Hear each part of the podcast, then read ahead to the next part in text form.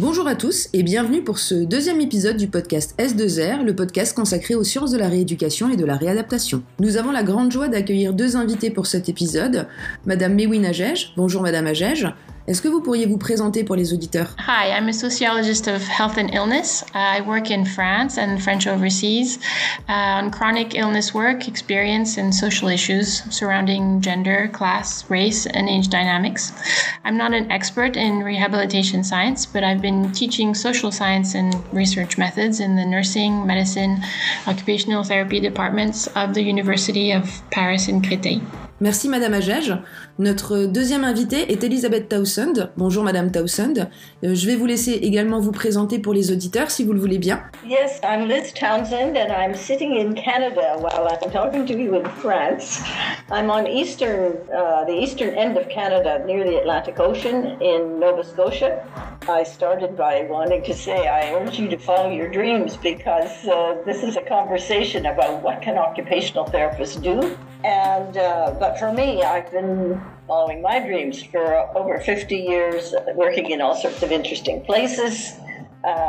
Just as an example, I was so lucky that when I first started, I worked in rural Uganda for a while, and then I worked in rural Newfoundland on the east coast of Canada, but I've also worked across Canada as an occupational therapist, so from west to east, and finally, in 1982, when I had completed graduate work, I came to Dalhousie University in Halifax, Nova Scotia, and helped to start the school there. Yeah, so we'll be using a number of different terms today, and our audience is quite broad. So before we start, could you tell us about the difference between occupational therapy, rehabilitation and readaptation, and how these terms relate to the French word ergothérapie? Ah, that's interesting. It requires a bit of translation in my head. I am familiar with the term ergotherapy. I understand that ergotherapy is the name recognized by the World Federation of Occupational Therapists, and in English it would be occupational therapy. So that's the same. Now, rehabilitation therapy is actually a medical term.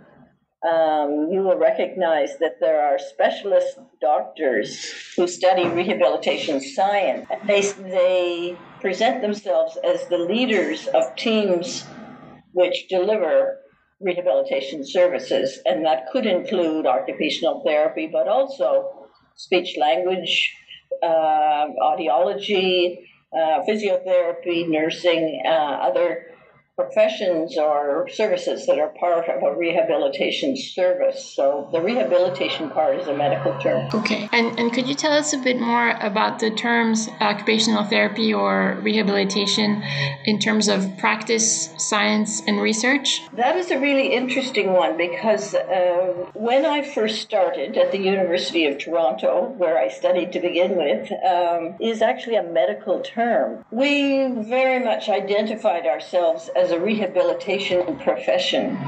And we were known in hospitals as part of a rehabilitation unit, or we would be hired to provide rehabilitation services.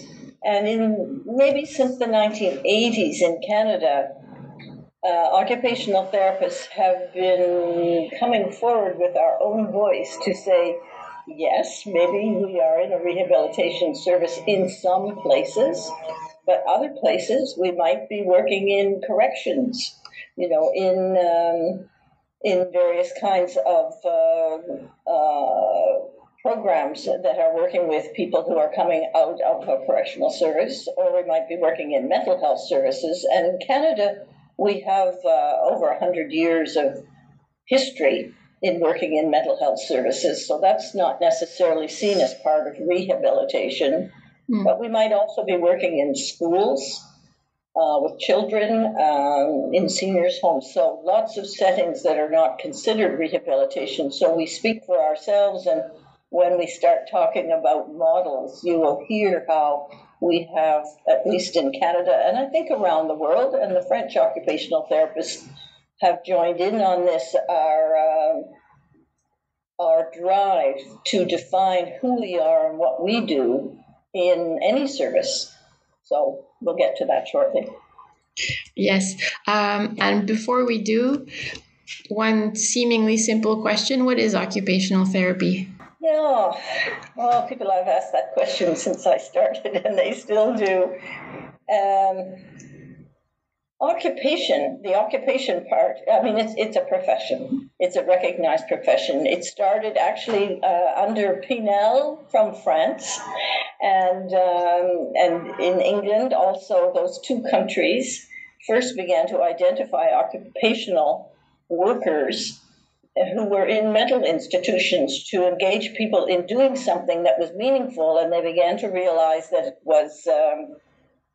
it was very therapeutic for people to do something that they felt was useful, and rather than leaving people just to sit in their chairs or lie on their beds. So the occupation part, that's an English term now, but activité or ergo, as it comes into the name in France, are ways of describing this idea of engaging people in doing something meaningful. And then therapy implies that there's a therapeutic effect. So occupational therapy uses activity, occupation. We use the word occupation very, very broadly.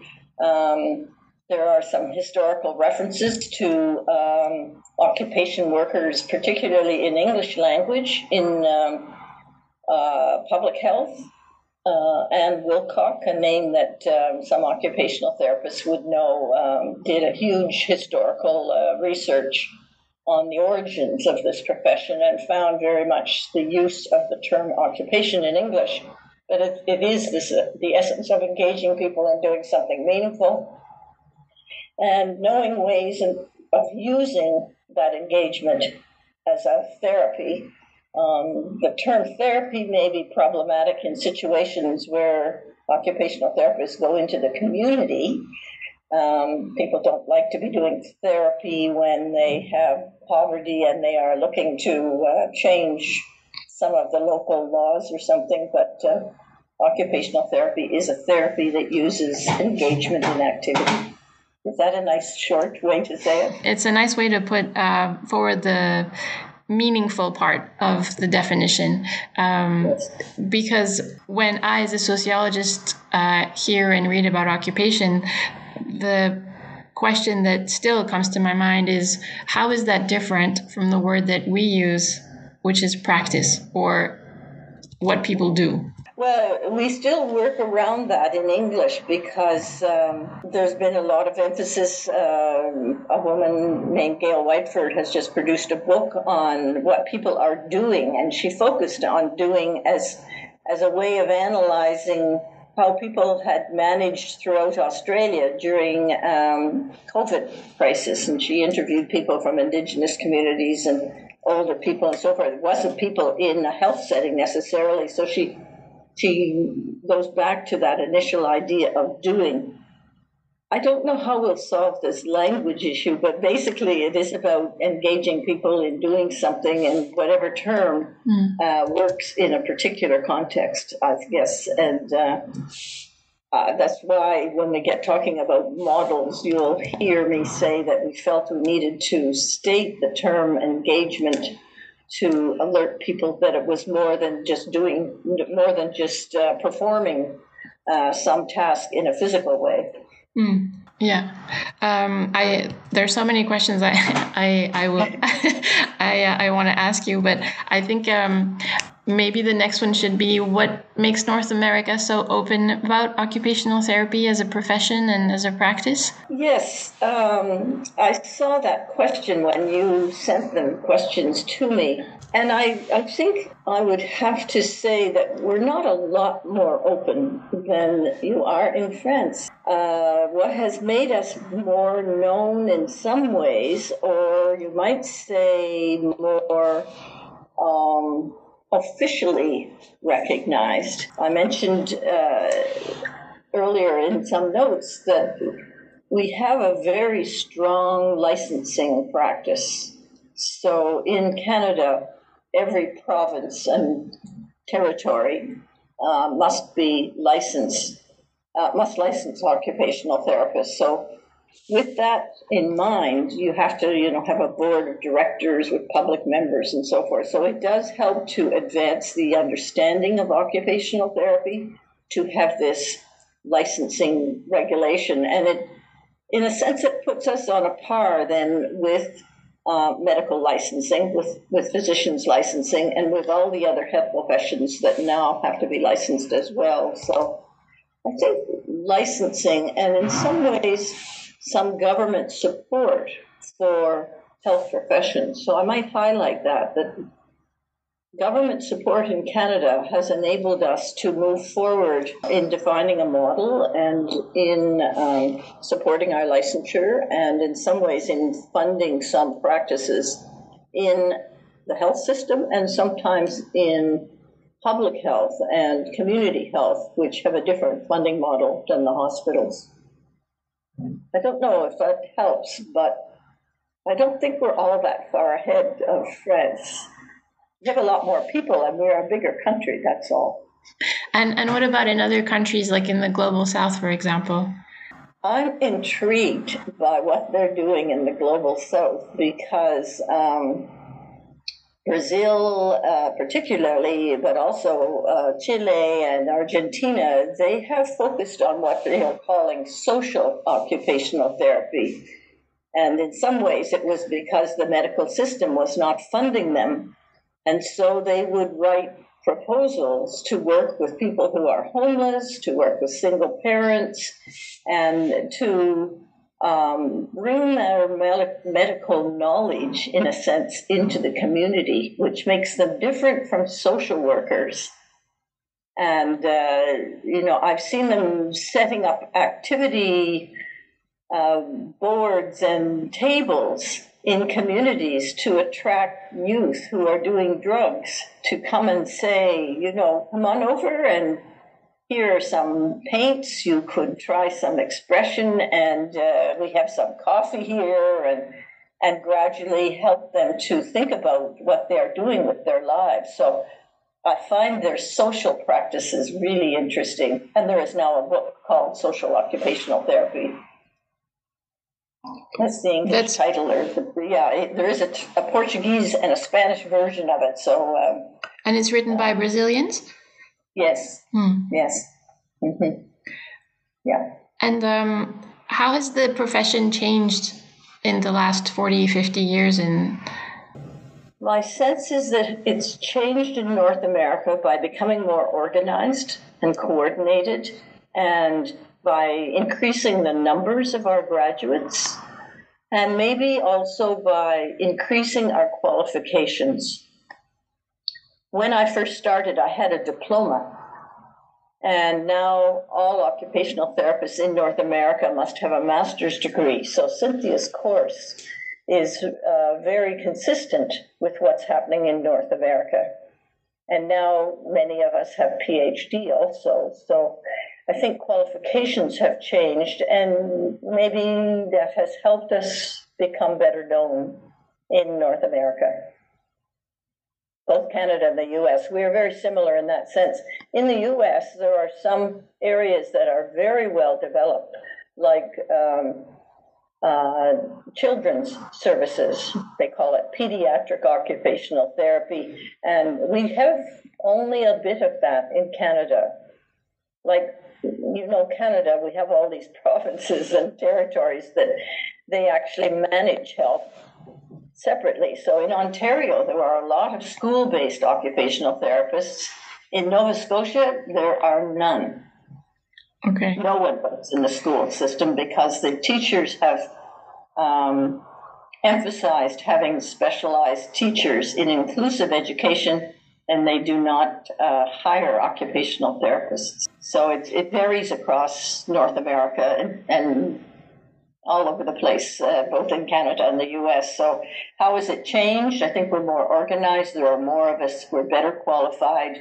We're becoming more articulate, better connected to propose occupational therapy in situations that are new. So we're always expanding. That's probably the case in France, that they they want to expand more, I think. Yeah, I think that's one commonality that we have with the US and Canada. I think what's different is, well, two of the things that you just mentioned, the diplomas and degrees. We've just recently, just last year, had the possibility of doing a PhD in occupational therapy.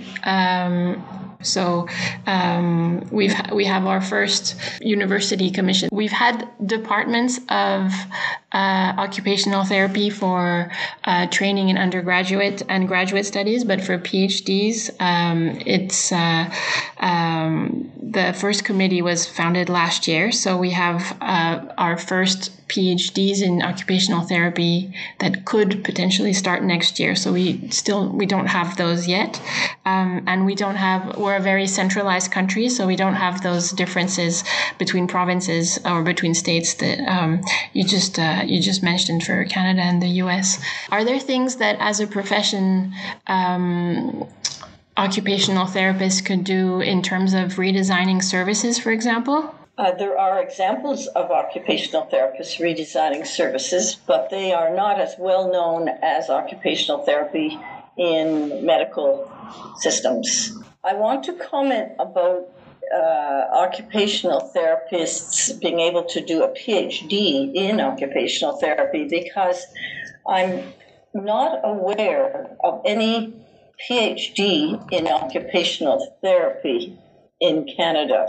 For instance, my PhD is in adult education, and at Dalhousie University, there is a PhD in health sciences, and as an occupational therapist, you can have an occupational therapy supervisor, and it becomes a focus of your studies in the Western University, British Columbia, and various other places. The PhD can be in occupational science, so that has been one way to focus the work that occupational therapists might be interested in studying. Yeah. Okay, so then I have to be a bit more precise. The discipline that you can get a PhD in as of 2022 is in rehabilitation and readaptation. So it's actually few professions, but we've yet to see a PhD graduate, but hopefully soon. In your work, you mentioned the FCAOT. Could you tell us a bit more about that? FCAOT stands for Fellow of the Canadian Association of Occupational Therapists. It's an honorary title, and one might see it as parallel to the way you can be a fellow of pediatrics, or, you know, it's a very medical approach to try and recognize senior practitioners or senior members of the profession.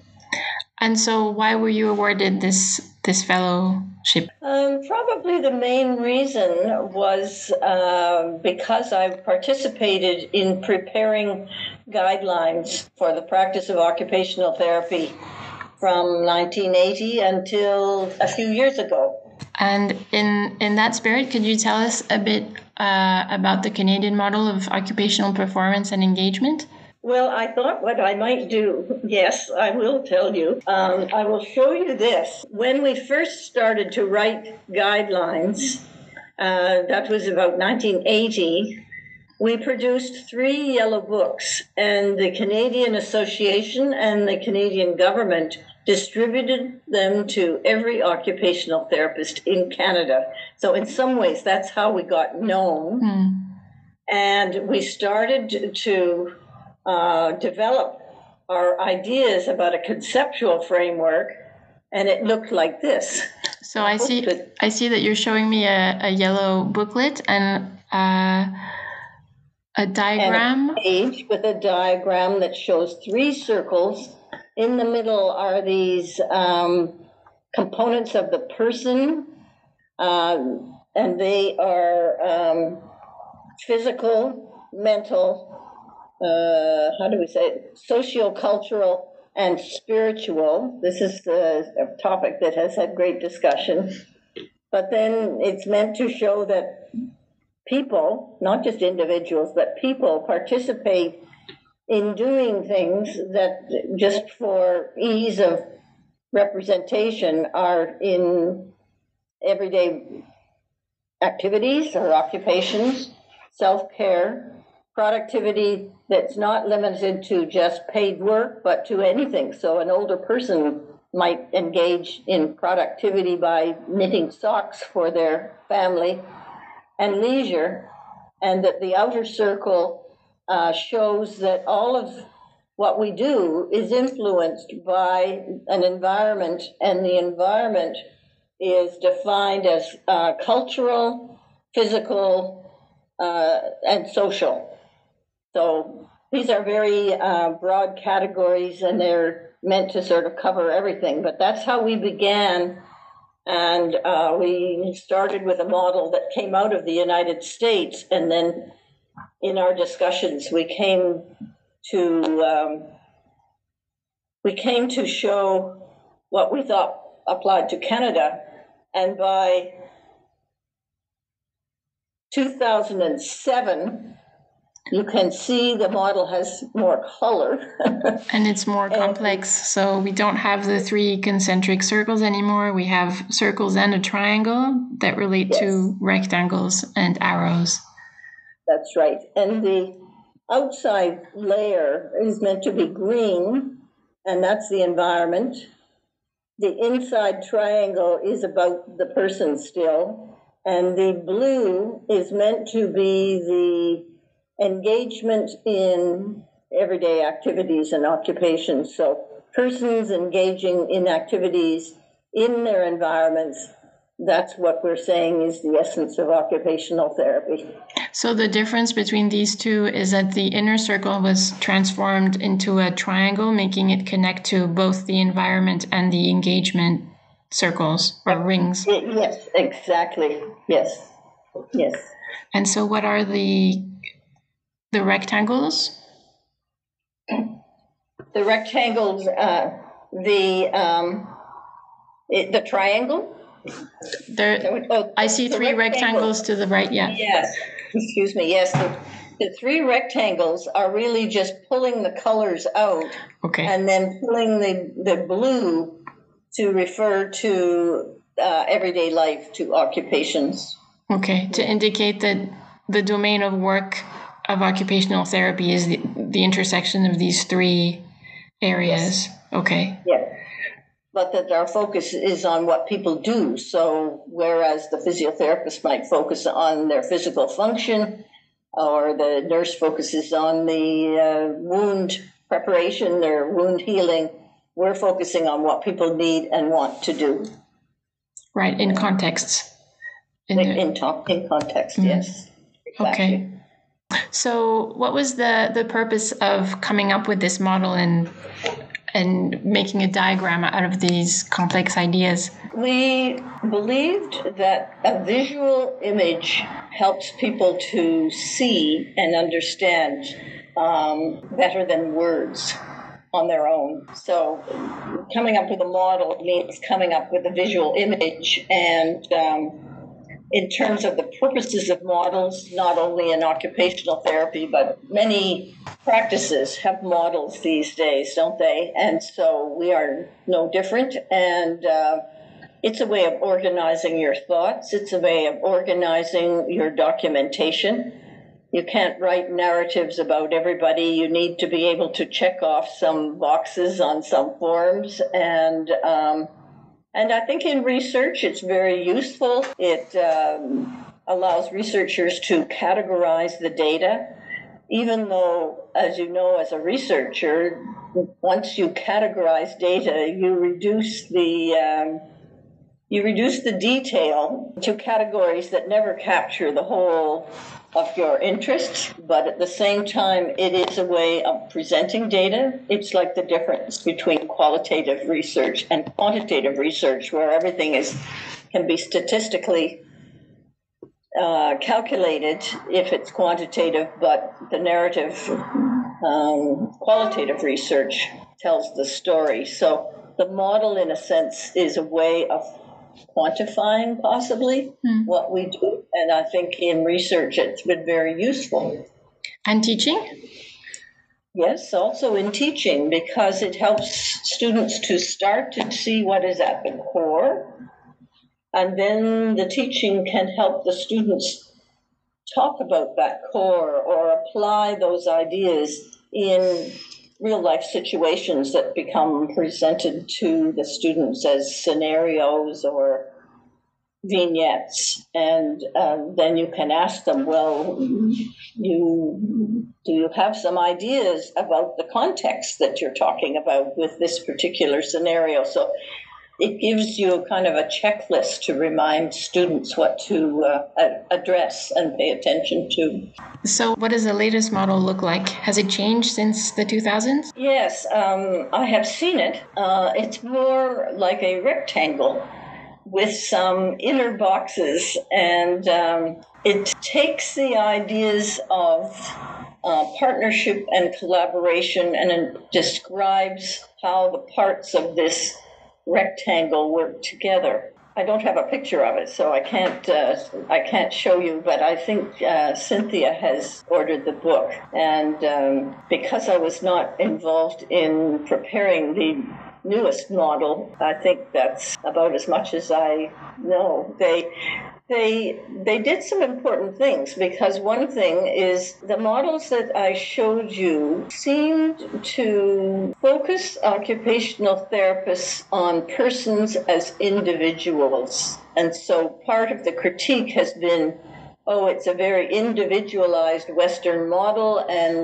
once again the Global South has raised the critique that it doesn't speak to their work with communities and groups, and particularly Indigenous populations can't relate to just working with an individual if you're going beyond healing a medical issue on the body. So by taking out these inner circle or triangle, I think they hope prompt the new generation of readers of these guidelines to think about communities and populations and working in public health or community development. I think the other thing is that engagement may be a term that is difficult for some people.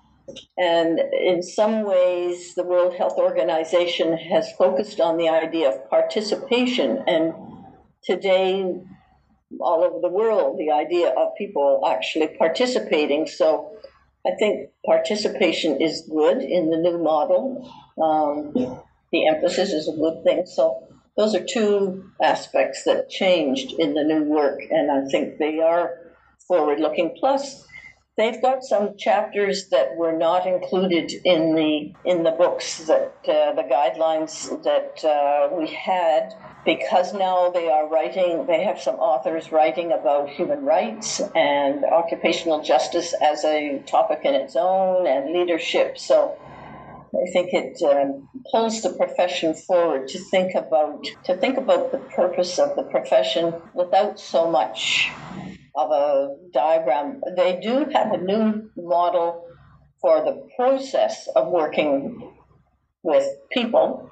I mean, we always end up working with people, even if we work in government and we're looking to change policies or organizing services, because I guess our strength is in understanding relationships and how to involve people as participants and engage them, whether it's in their own health or in the organization of society. So in this evolution of the model and the evolution of the thinking and promoting which ideas are most important for the profession, am I understanding this right in saying that there's a move away from engagement towards participation, or are they still both present?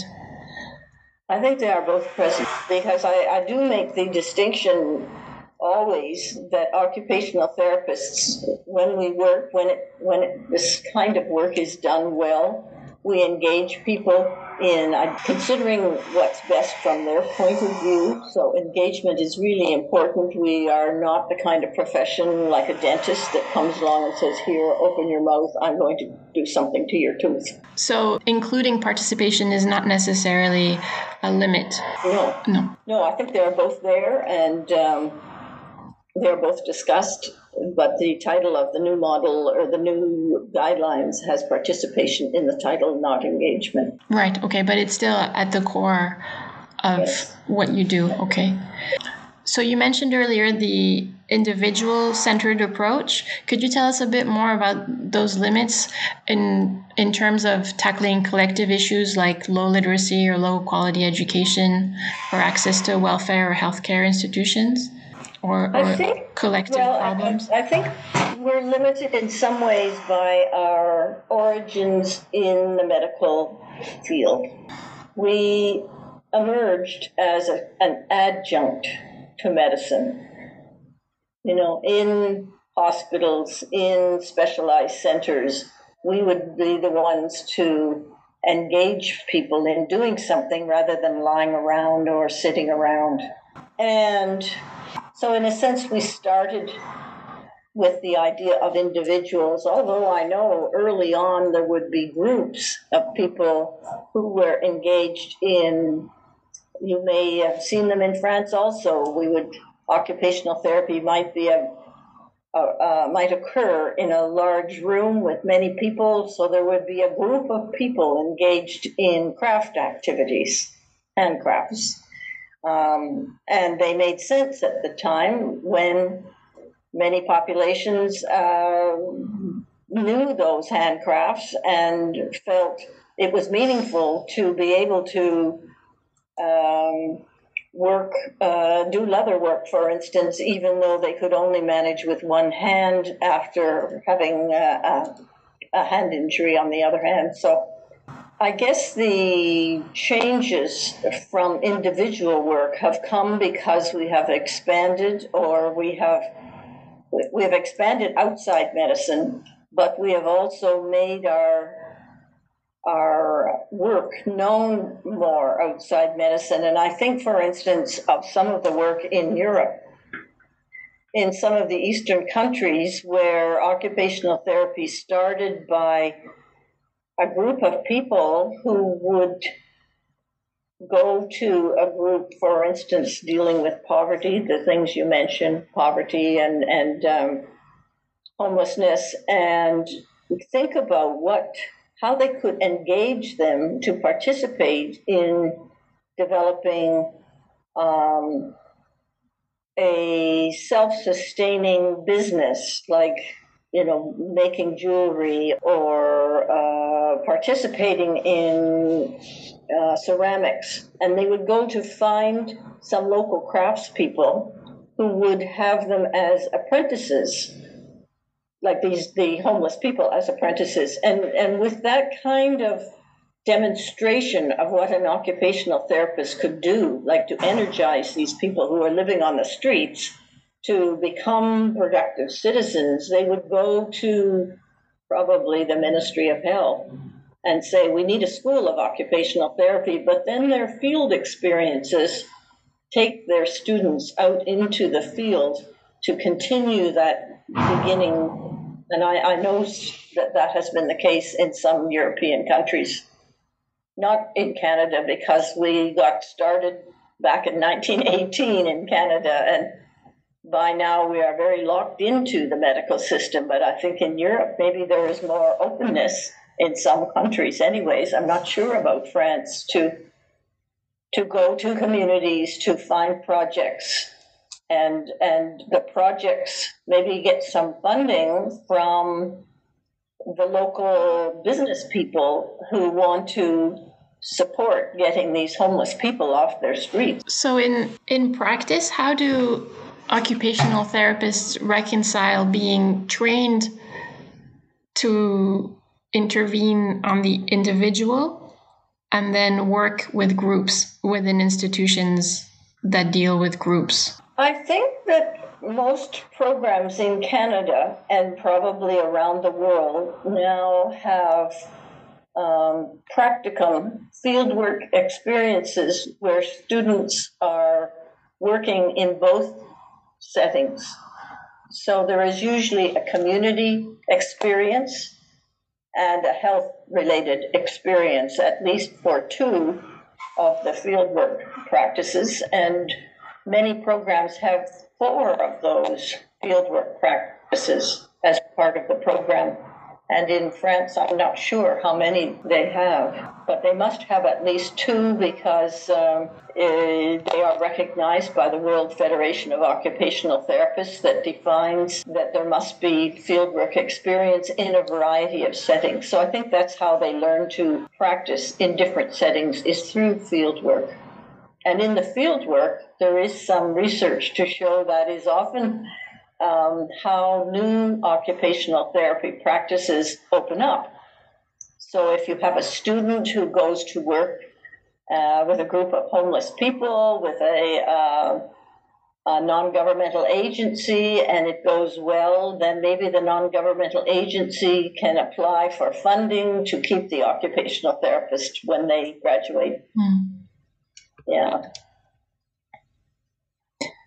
And speaking of collective issues like poverty or education, can you tell us a bit about occupational justice? Yes, the term emerged in English because we use the term occupation in that broad sense already discussed. And it came by going through various situations where concerns for social justice are already known. For instance, if you have children with disabilities who are sitting in a classroom, social justice might be considered to be addressed because they can attend school. But if there is nobody who is available to work with their particular needs in school, then they may be sitting there doing nothing that is useful. And although that starts possibly with an individual, it's the question of what are the supports that address what people really need and want to do rather than just fulfilling a policy. Another example might be that in prisons, for instance, where people may be engaged in doing something to run the prison. You know, they are part of the prison crew to prepare meals and look after things, but do they have any choice in what they do to find something that is meaningful and that will, in fact, enable them to develop a life outside of prison after incarceration? So occupational justice was the term used to try to focus on whether people have access to what's meaningful to them and whether the resources are targeted to allow people to be more individualized, you could say, but to be more have more opportunities to participate fully. The connection between occupational justice and social justice is very close because notions of justice, of equity and inclusion and fairness are of concern whether you talk about social justice or occupational justice. Some people have said that the occupational justice kind of adds on to social justice, another layer of considering what's meaningful. And you agree with those people?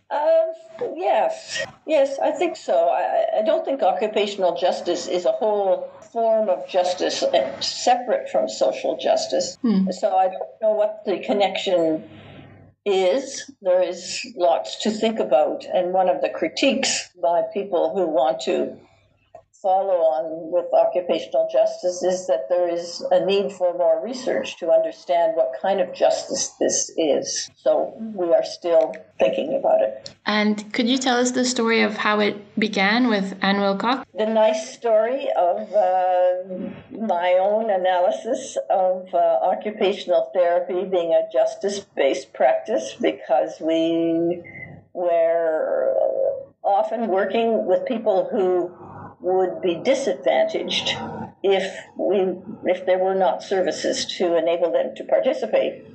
And then I met Ann Wilcock over lunch when I traveled to Australia. And she looked at me and she said, well, then, if we're talking about what occupational therapists are concerned with, maybe there's an occupational justice. So we began to talk about it. And when we took it to workshops and places, people resonated with it in a sense that they suddenly understood that we did have a connection to justice.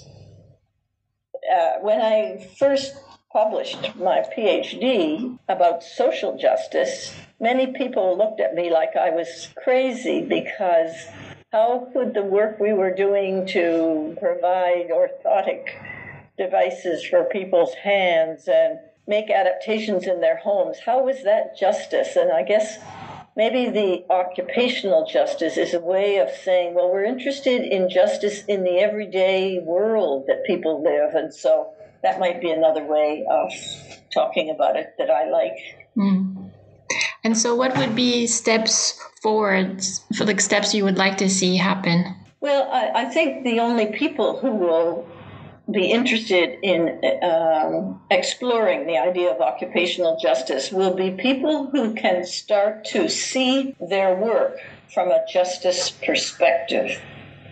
So, for instance, I have spoken in some situations about beginning to see justice when I worked with people, for instance, who had injuries that ended their work in fishing, and there were no services or supports or funding. And so my voice as a professional to help them find funding, but also to work with engineers to make adaptations so they could get in and out of their boat. Those are steps that speak to the injustice of being deprived of your livelihood just because of an injury, when there are solutions that are available if we make it possible to fund those solutions. That would be one example.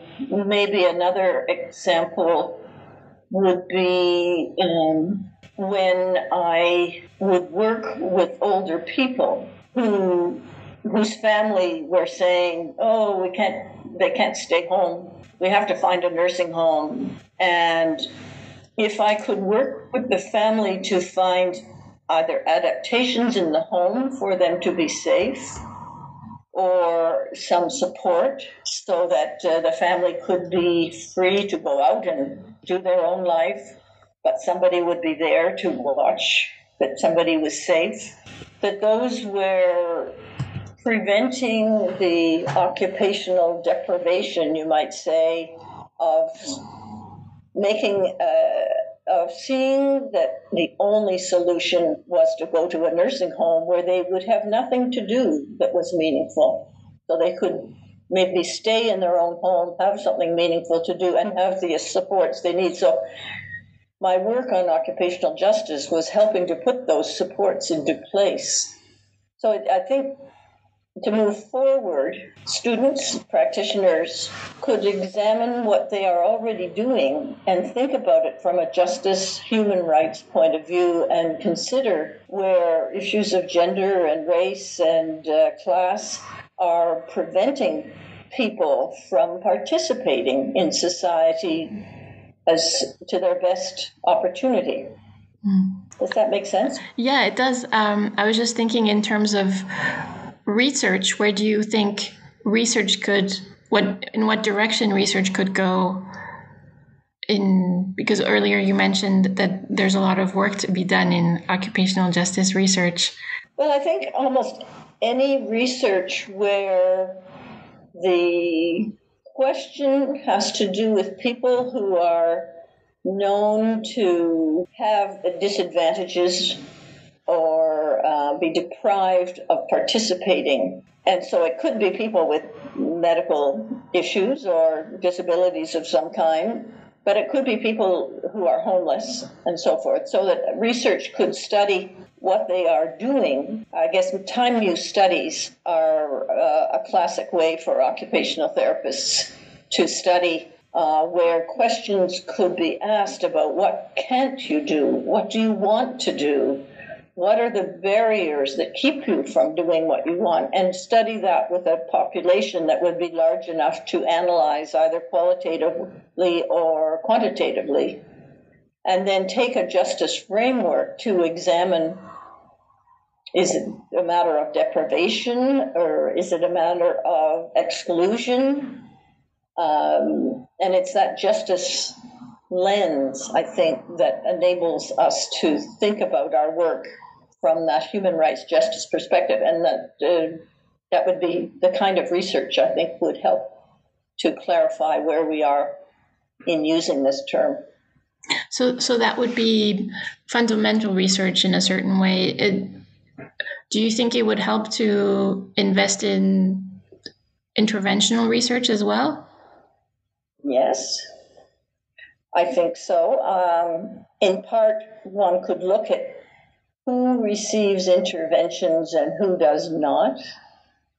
What interventions are available to people of a particular class or race, and who does not receive those interventions.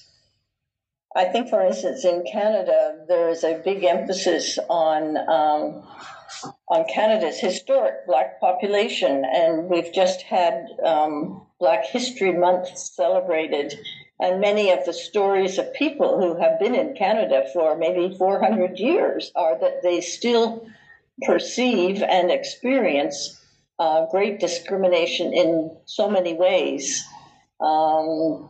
In school, they don't get the attention that white students get, or when they apply for a job, despite the qualifications, they're not listed for the job, that sort of thing. So I think one could certainly look at the circumstances of people, and maybe the intervention has to do with occupational therapy, but maybe occupational therapists would have a very interesting lens to add to a team project examining the opportunities to participate in society in France and where certain groups are limited in what they do. So, you know, we would be part of the team examining what can people do, where can they pursue what they need and want to do, where are they shuffled into jobs that feel meaningless to them and don't give them much resources, so they always live in poverty because they can't get ahead. So I think we could work on research like that. Okay. I think we've talked a lot, and I think we've covered a lot of different topics. Is there anything that you would like to add? Well, that's a nice way to wind up, I think. And what I would add is that I'm impressed by the students with whom I met on Zoom, the students being in France, who are wanting to think about their profession in ways that fulfill their dreams when they entered occupational therapy. So maybe I would suggest that they can ask themselves, why do I want to be an occupational therapist? How do I want to be known as an occupational therapist? And what do I need to do to get there? Thanks. That's a very nice closing statement. Merci pour cette conclusion tout en poésie. Je tiens à vous remercier au nom de toute l'équipe d'avoir accepté de vous prêter à l'exercice difficile du podcast et pour la qualité des échanges que vous venez de nous proposer. On invite donc toutes les personnes qui le souhaiteraient à venir partager avec nous leurs pratiques innovantes ou leurs projets de recherche et à nous contacter via notre adresse mail podcast.s2r@gmail.com ou via notre site internet que vous retrouverez dans la description du podcast. Vous retrouverez toutes les références bibliographiques et notamment les schémas proposés par Madame Townsend sur notre site internet. Et surtout, n'hésitez pas à laisser des commentaires ou à partager cet épisode. Merci à toutes les personnes qui nous ont suivis pour cet épisode et on vous donne rendez-vous pour le prochain podcast. Et d'ici là, bonne veille professionnelle.